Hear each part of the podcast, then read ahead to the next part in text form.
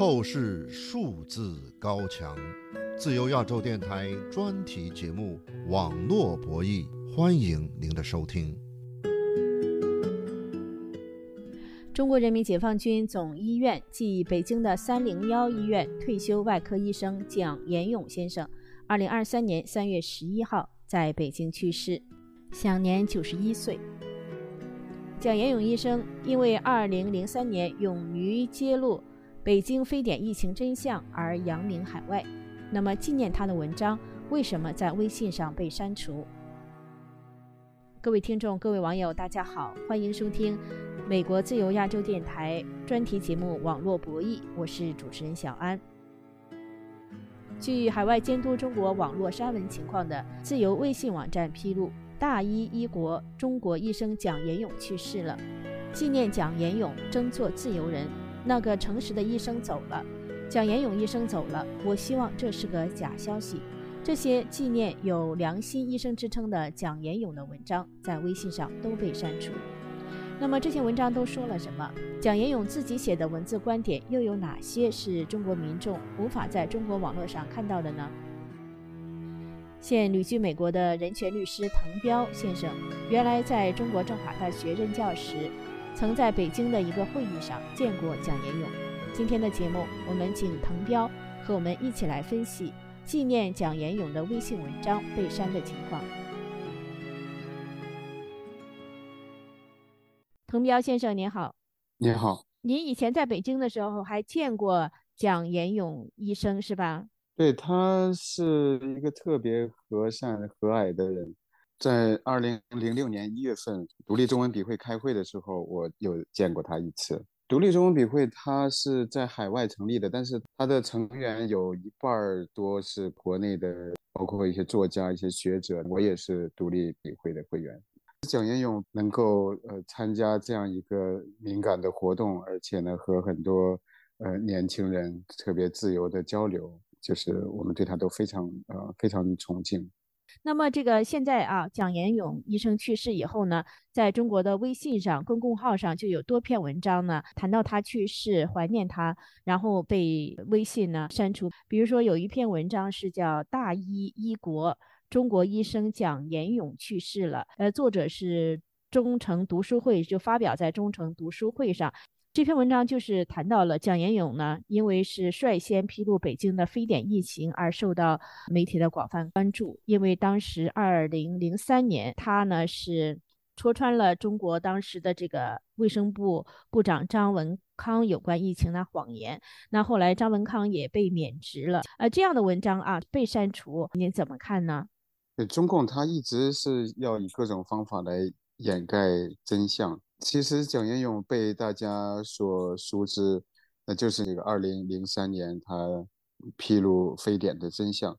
但实际上他还有另外一个公开信，就是讲他所亲历的六四事件，一九八九年他呃作为军医他所见到的那些情况。这个让中共更加愤怒恼火，所以他们根本不想让人们知道蒋延勇这个名字这个人存在。滕彪先生，蒋延勇他是二零零三年 SARS 发生的时候，他是北京的军队的部队医院三零一医院的退休之后被返聘的啊外科医生。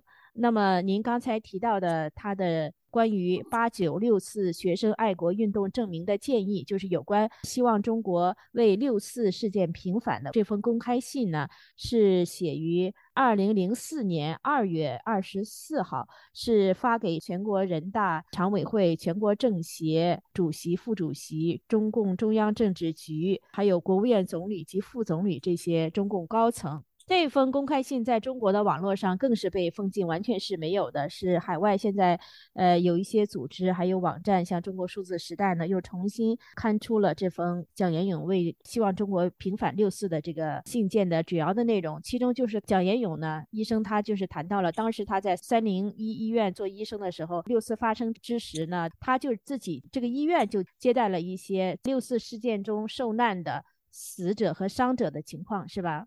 对他的这个公开信，当时就在民间引起很大的反响，而且呢，就是这种勇气是非常非常大的。他因为这样的公开信还被关过一段时间。呃，后来他被释放之后，也一直受到严密的监控，也经常被软禁。而且他作为一个军医，这个身份是非常敏感的。因为六四这个事件，它是震惊了全世界，那当时的目击者、亲历者是非常非常多的。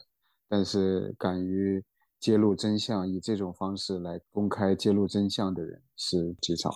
呃，当时还您还在中国吧？就是在北京吧。二零零四年他写这封公开信的时候，当时这个是在中国的正规的这个媒体和呃网络上肯定是看不到的。那您是怎么知道他写了这样一封希望中国为六四平反的公开信的这个情况的呢？对，当时我们维权人士、艺人在中国都翻墙，可以看到很多被屏蔽的消息。在当时的翻墙也没有那么困难。其实有很多办法都是免费的，也很容易获得的一些办法可以翻墙，基本上不会因为翻墙去看海外的这些信息有任何麻烦。当局然在不断的在加强这这个墙，不断的让你翻墙越来越困难，但是他不会去管谁谁在翻墙，呃，和现在的情况就是非常不一样。就是从二零一三一四年之后，习近平上台之后吧，就是翻墙变得越来越困难，基本上就禁止民众去购买、传播 VPN 和这个售卖 VPN 被判刑，所以翻墙的这个风险比以前大得多，翻墙的难度也比以前大得多。听众朋友，欢迎继续收听美国自由亚洲电台专题节目《网络博弈》，我是主持人小安。我们的节目关注中国网络自由情况，特别是重点介绍中国网络上被删除的文章。欢迎大家在网上转发我们的节目链接。中国南方人物周刊二零一三年三月曾发表题为《蒋延勇真话的力量》一文，说：十年后重新思考 SARS 时。他的名字无法忽略。二零零四年，蒋延勇获得海外的麦格赛赛公共服务奖，获奖理由是勇于揭露 SARS 疫情真相，从而拯救了无数生命。蒋延勇在《南方人物周刊》这篇文章中表示，五十年来经历过历次政治运动，他深深体会到讲假话、讲空话是最容易的，但他要做到绝不讲假话。这篇文章在中国网络上早被封禁。蒋延勇去世后，有微信号转发这篇文章，再次被删。今天的网络不易节目，我们请旅居美国的人权律师滕彪继续和我们一起分析微信上那些纪念蒋年勇的文章为何被删。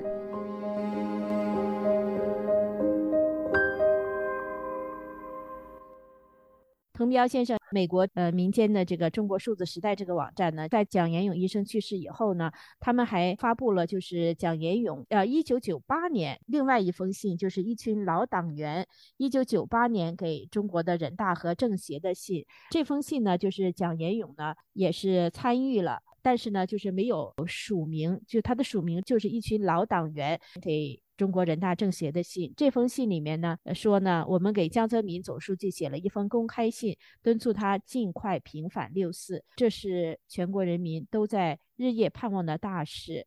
对，可能有更早的要为六四平反的声音，很多人冒着巨大的风险去签名一些公开信呢，写文章要求为六四平反，但是很显然，中共他是不可能。为六四平反的，他是绝对不可能去倾听民间的这种呼声。蒋延勇医生去世以后呢，微信公共号“人民路五十六号”发表一篇文章，说那个诚实的医生走了。这个作者是猛哥。这篇文章呢，就是说蒋延勇医生去世。这则消息在网上没什么扩散，零星几篇也四零四了。他说不该这样啊。他说呢，蒋延勇在二零零三年非典的时候呢。呃，因为他勇于披露这个疫情，也是被很多民间的人认为是英雄。但是呢，当时呢，他就是没有什么名气。然后呢，这篇文章还说，遗憾的是，到现在呢，他还是呃寂寂无名。然后他这篇文章结尾说：“谢谢你，蒋延勇医生。”那中国就是说，民间就是还是不是太知道蒋延勇这个名字，是吧？对，对于大多数人来说。可能不知道蒋彦勇是谁，甚至很多人很多年轻人他们不都不知道六四这件事情，天安门屠杀这件事情，他们也不知道赵紫阳是谁，刘晓波是谁，所以可见中共他的。言论审查、信息管控还是非常有效的，而且呢，在中国它有一种气氛，就是如果谈论政治、谈论人权，共产党不想听到的那些东西，会有可怕的后果，所以大家也都都不去谈。滕彪先生，呃，蒋延勇他给世人留下了什么样的遗产？他的这个历史价值地位在什么地方？蒋延勇医生，他作为一个生活在集权专制体制下的公民。能够冒着极大的风险说出真相，这是非常难得的，是需要极大的勇气的。所以呢，我觉得他是一个反抗专制、有历史责任感的真正的英雄。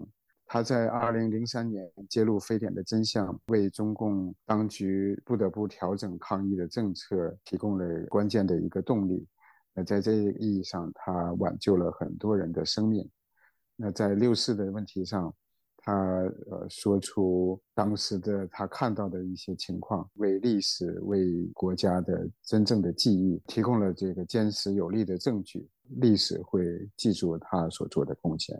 在微信上呢，还有一篇文章，微信公共号“旧闻评论”发表的一篇文章，叫做《纪念蒋延勇争做自由人》，它的作者是照相的宋师傅，是。二零二三年三月十三号发表的，在微信上被删除屏蔽了。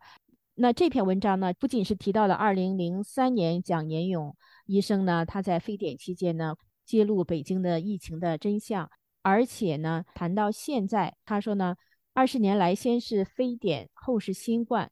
蒋延勇的逝世呢，激发了公众呃今非昔比的直观的感受，是说那二十年前呢，那呃是蒋延勇讲真话的时代。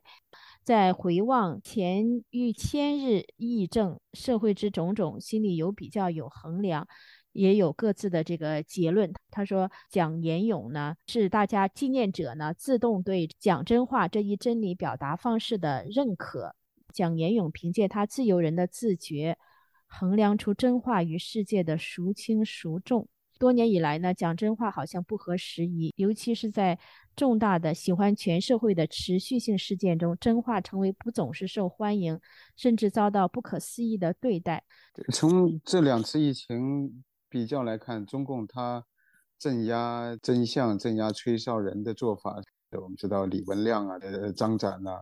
张展他被判刑四年，还有其他很多揭露真相的人被处罚，所以这种情况，中共的做法一直是没变的。